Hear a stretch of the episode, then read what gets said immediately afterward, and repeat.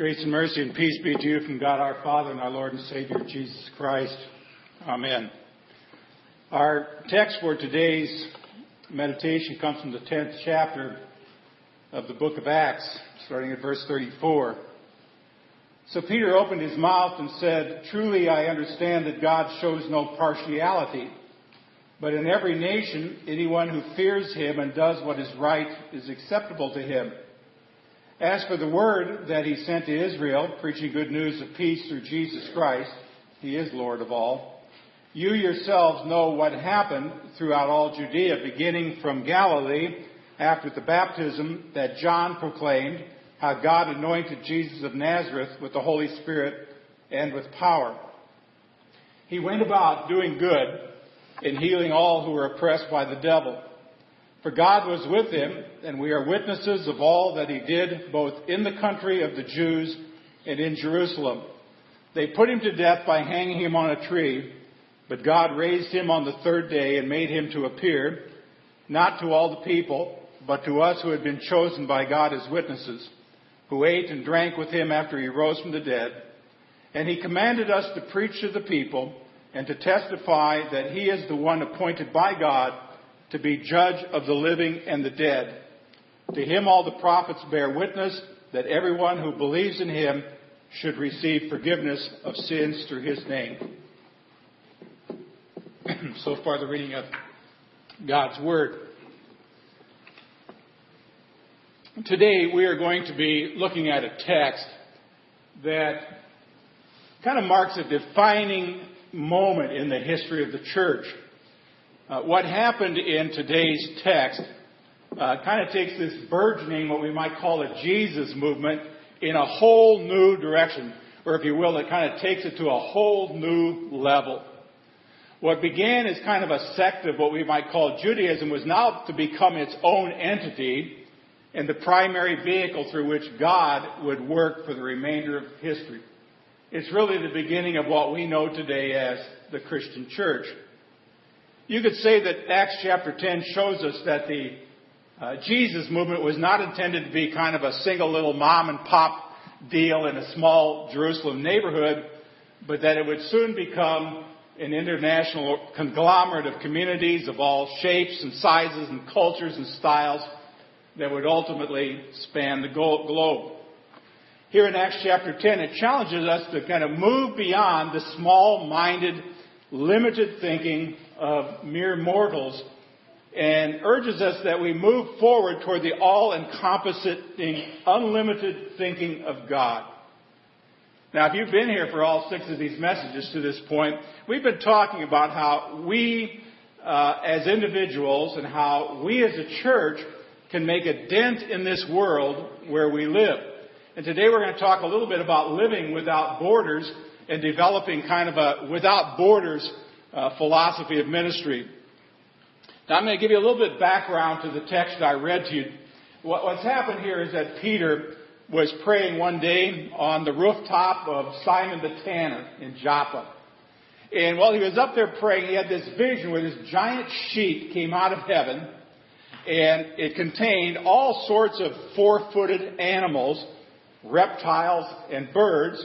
In other words, every animal that all Jews were forbidden to eat in their Jewish diet. But a voice says, Peter, kill and eat. Now, Peter, uh, yeah, I'm not sure, you know, probably, if it had been me, I, would have said, you know, how gross. Are you kidding me? But his response was, absolutely not. I, I've never ever eaten anything unclean and I never will. And then that voice came back and said, Peter, don't call anything impure that God has called or made clean. Now, this happens three different times, and then suddenly there was a knock at the door. And when Peter went down, he found three men who had come to invite him to visit the home of a devout Gentile whose name was Cornelius, who wanted to hear about Jesus. And for a, multitude of reasons, uh, Jews were not allowed to enter the home of a Gentile. And uh, they would have considered that to be ritually unclean. Uh, and especially they were not allowed to eat with Gentiles. And Peter realized, of course, that there was some connection between this vision he had and the invitation he just, just received. So he agrees to go to this Gentile's house. And when he gets there, he tells Cornelius about Jesus and how to be saved. Now, in the Bible, in the book of Acts, at that moment, the writer tells us that literally all heaven broke loose in Cornelius' home. Uh, the Holy Spirit filled Cornelius. The Holy Spirit filled all of his Gentile friends, and they all began speaking in tongues and praising God. And Peter said, These men have received the Holy Spirit just as we did on Pentecost. Clearly, God is behind this. Let's baptize them all in the name of Jesus. we know that they baptized Cornelius and his entire household, servants and all. That's exactly what they did. Now, this may seem like a simple little story, but it's a whole lot more than that because if we move on in the book of Acts, in Acts chapter 11, Peter was called on the carpet. He was forced to go back to Jerusalem and talk to the other apostles uh, and answer for his actions because he had done a very unorthodox thing, and that was going into the house of a Gentile and then, on top of it, eating with that Gentile, and then allowing that Gentile to become part of their Christian fellowship without first converting to Judaism, which would have meant for all males that they would have had to have been circumcised. So Peter went. And after they listened to his story about the vision on the roof and everything, the church leaders actually concurred that yes, this is a move of God and we better get on board with it. And at that moment, the Christian church uh, became a church without borders and it became a ministry without limits. I mean, they were poised now to suddenly go after this great commission that Jesus had given them in Matthew 28 go and make disciples of all nations. And they, they were poised to fulfill the promise that Jesus had spoken to them. He said, You will be my witnesses in Judea, Samaria, to the ends of the earth. There you go. So that's what Jesus had in mind for his followers. And that's where we need to pick things up today. And so for this morning, I just want to talk about living a life without borders. And as we move toward this ideal, just I'm going to share three different observations with you. And the first of these is this, is that, well, while we are always looking for a way to exclude others, God is always looking for a way to bring us together. Now, I've got news for you.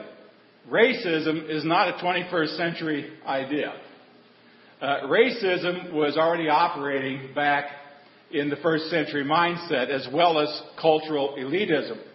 I mean, the idea that many first century Jews was that they were better than non-Jews, and that non-Jews were dirty, they were immoral, they were barbaric, they were uncouth, you know, every other nasty thing you could say about them. There was this idea that Jews, simply by virtue of their Jewishness, were favored by God, and that Gentiles, simply by virtue of their uh, Gentileness were, to put it lightly, less than favored by God, if not completely despised. That's why I put on your outline this ancient prayer that devout Jews would pray every day. Blessed are you, O God, King of the universe, for not having made me a Gentile. Blessed are you, O God, King of the universe, for not having made me a slave. Blessed are you, O God, King of the universe, for not having made me a woman.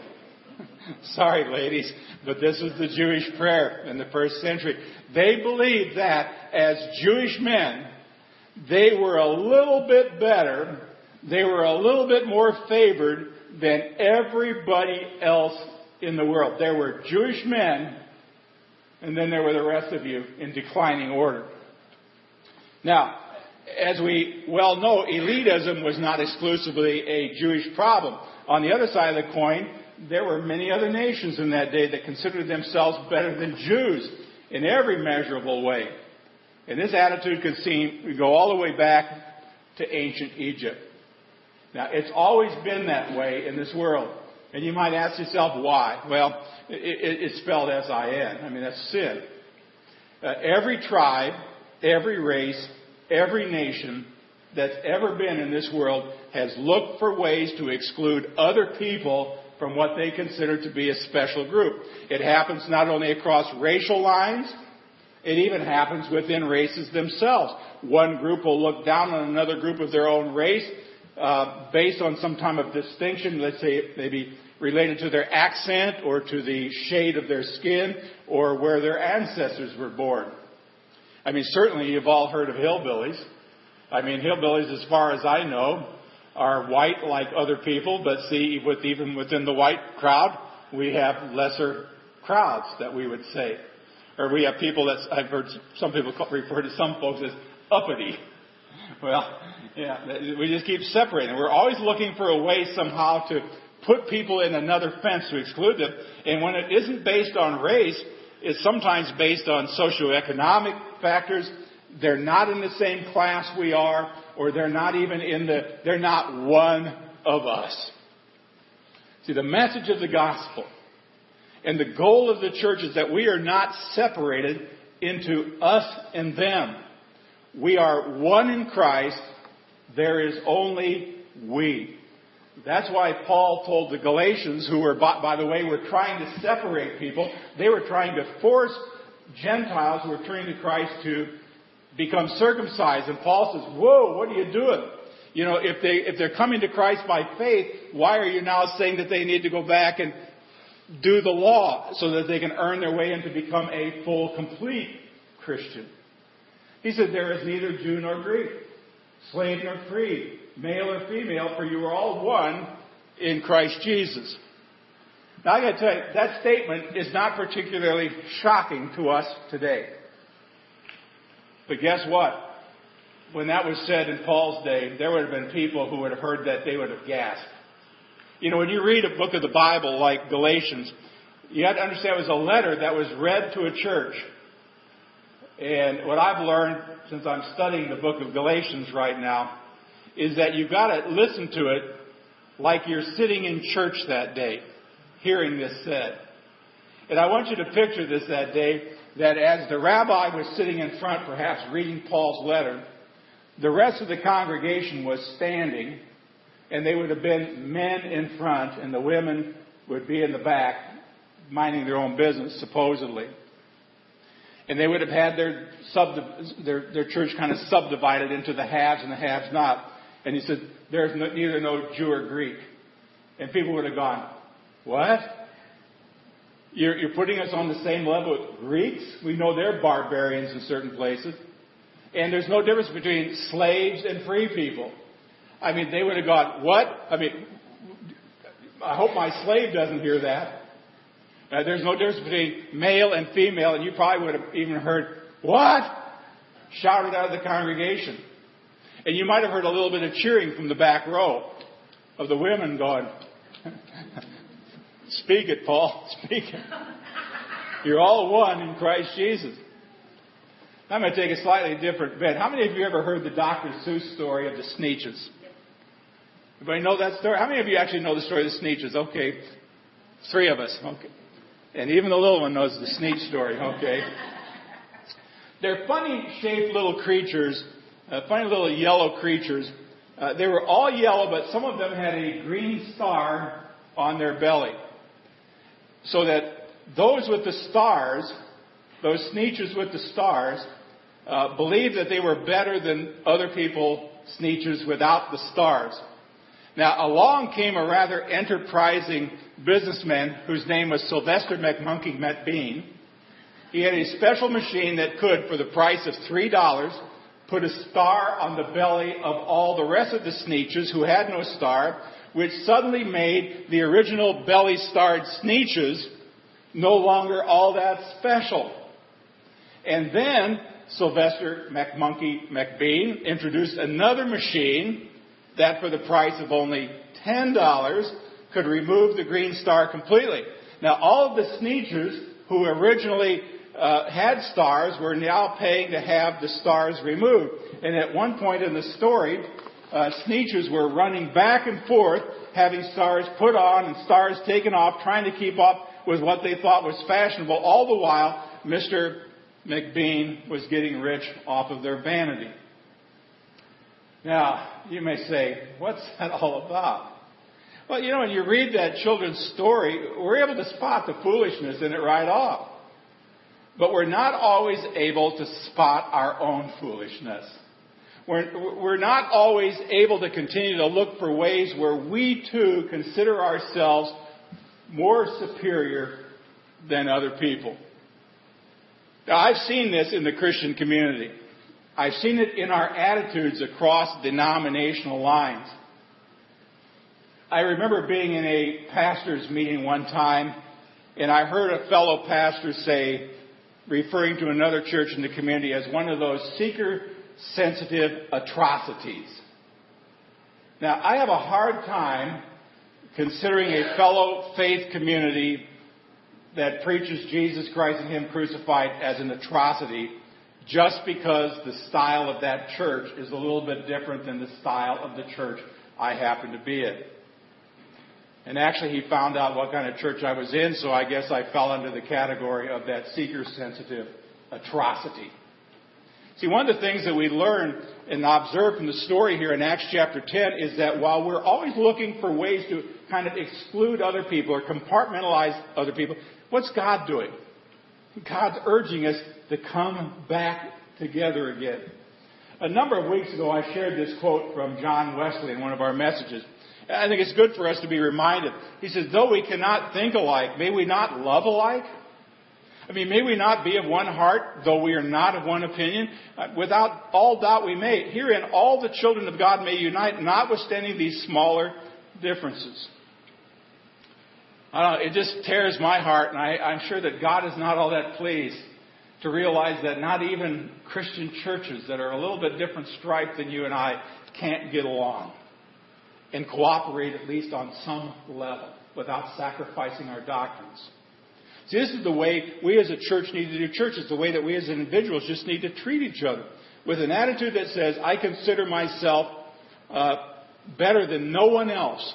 Why? Because we're all on the same level at the foot of the cross.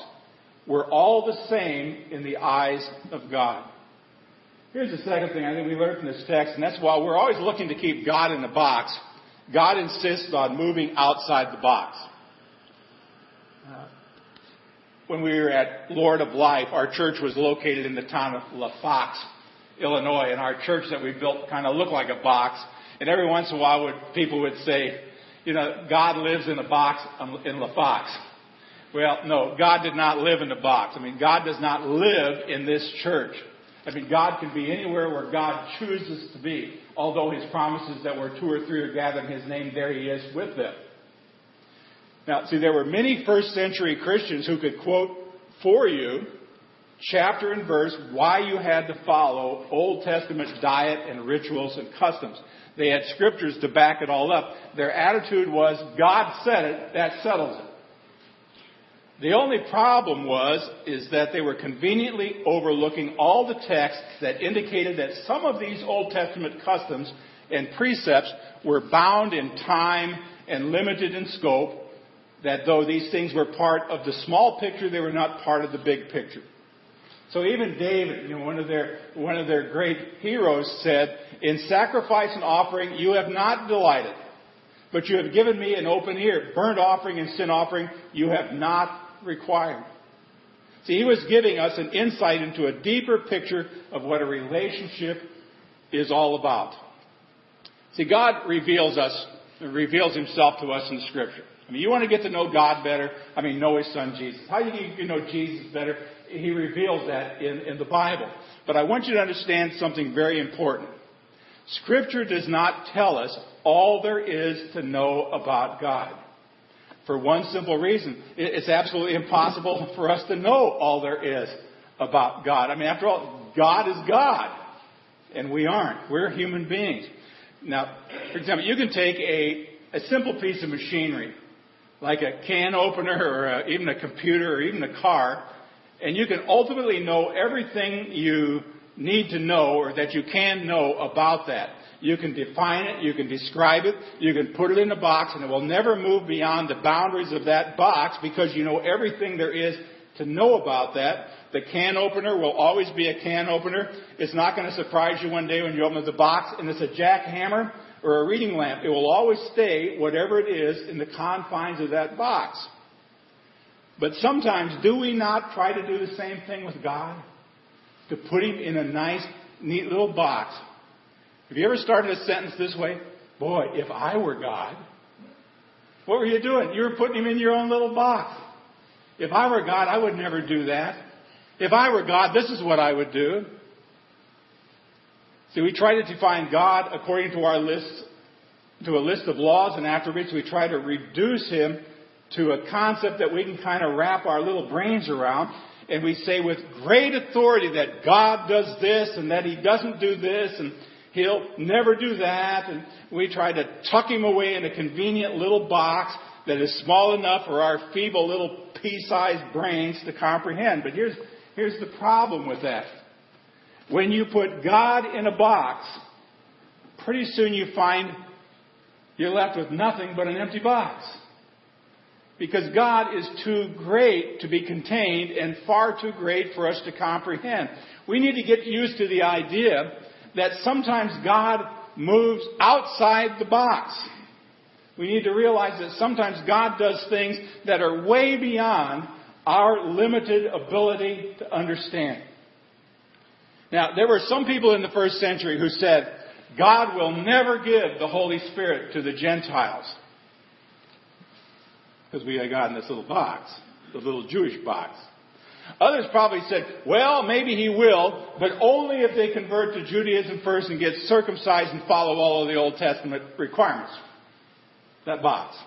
Still others probably said, and even if he does, they will always be second class citizens in the kingdom of God. Another kind of box. Now, what they did not anticipate is that God planned to do something not in their little boxes, but something that was way outside the box, way outside their limited understanding. It was far greater than they could have ever imagined. Now here's what I'm getting at. God has revealed himself to us in the Bible.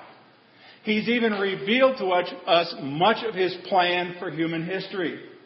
But we don't even begin to know all there is to know about God. And we cannot know all that there is to know about God. He's infinite beyond complete understanding. And because of that, sometimes God actually moves outside that box of our understanding. He works in such ways that He stretches us to take a fresh look at His Word. He goes outside that box and we have to take a fresh look at ourselves and at the world we live in because God is not some sort of a machine that we can confine to a certain place. See, when we try to find ways where we make God seem predictable, we need to come to the grips with the fact that God refuses to be predictable. You see Isaiah 58, 55, 8. For my thoughts, God says, are not your thoughts. We are incapable. You know, we are trying to become more godlike. That's why, for sure, more Christ-like. But we'll never achieve that in this in this world. My thoughts are not your thoughts. Neither are your ways my ways. I'm on a different level than you folks are. That's what God says through Isaiah. And here's the third thing, is that while we're looking for a way to get God on board with our plans, God is calling us to get on board with His plans. Do you believe that God has a plan for this church? Yeah. Do you believe that God has a plan for His church overall? Sure. Now, there might have been some people way back in the early church, the early days, whose attitude was, well, let's kind of keep this local. I mean, let's kind of keep our ties to Judaism. Let's ask God to bless our little group right here where we are. Let's not try to take it any further than where it is now. But see, God always has a different plan. His plan was that the Church of Jesus the Christ would carry the message of the gospel throughout the entire world, throughout history, crossing all boundaries, breaking all barriers so that all could experience this new life in Jesus the Christ. See, after all the events of today's story took place, when the Gentile household was saved, baptized, filled with the Holy Spirit, the leaders of the church were faced with a choice. Resist what God was doing, or get on board and go along for the ride. Or as somebody told me one time, is maybe you should ride shotgun and let God do the driving. Or better yet, sit in the back seat and keep your mouth shut. And praise God, they made the right choice.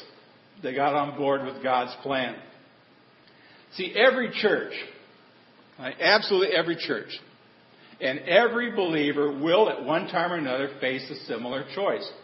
Are we going to do it, do this our way, or are we going to do it God's way? Are we asking God to get on board with our plans, or are we seeking God so that we know His will and we hear the Holy Spirit speak to us and we follow where He is leading? I mean, it's been said that we ought to see where God is working and go and join Him rather than to ask Him to countersign all of our plans. Dare I ever ask, have you ever been to a church meeting where you sat around and made all these plans and then somebody said, maybe we should pray about this now? We've all been there. No, we've all been there. I mean, in your own personal life, you ever come up with different ideas and finally say, well, maybe now we should pray about this? Well, sure you should. But including at the beginning, the middle, the end. See, personally, I struggle with this. Uh, and sometimes I feel like I get more wrong than I actually get right. I kind of tend to have a, a tendency to make plans and ask God to sign up on the dotted line. And then when I kind of charge off full speed ahead before too long, I, I can sometimes almost turn around and find myself saying, uh, God, where are you? Come on, come on, come on, God, can't you keep up with me? I run a little bit faster, God. And there have been many times that he has said to me, in effect, I don't know what you're talking about. I'm way over here. Why don't you come over here and join me for a while? Now, I think every church has that tendency. I think every Christ follower has that tendency. We make plans and ask God to bless this itty bitty little thing that we want to do. And meanwhile, He is saying, I've got something, friends, so much, much bigger in mind. Isaiah 43 is a wonderful passage. See, I am doing a new thing. Now it springs up. Do you perceive it? I am making a way in the wilderness and streams in the wasteland. See, there is one thing you can, you can, you can take to the bank. You can be absolutely sure of. The plans that we make for ourselves are no match for the plans that God has for us. That's why Paul said this to the Christians at Ephesus. Now, to him who is able to do immeasurably more than all we ask or imagine, according to his power that is at work within us. Did you get that? The work, the power is in you. To him be glory in the church and in Christ Jesus throughout all generations, forever and ever. Amen. Now the question is, how do all three of these observations I've shared with you come together in one idea? Well, here's how. Understand that God is calling us to live a life without borders. No borders in who we love or how we love. No borders in faith. No borders in obedience. See, there's no limit to where we'll go or who we will reach for the glory of Jesus the Christ. We are on a journey. This church is on a journey. Each and every one of you is on a journey. Where that journey goes, oh, wouldn't you like to know where it goes? Wouldn't you like to know where you'll be in the next two years, five years, ten years, God willing? I would. Do you always know? No. So where do you get any comfort? It's in knowing that God's already there. God is way, way ahead of you. And He's just saying, come on, keep following me. Follow me. Let me show the way. There's no limit to where we will go or who we're going to reach for the glory of Jesus the Christ. So may God be with us and bless us on this journey of living life without borders. For we pray it in His precious name. Amen.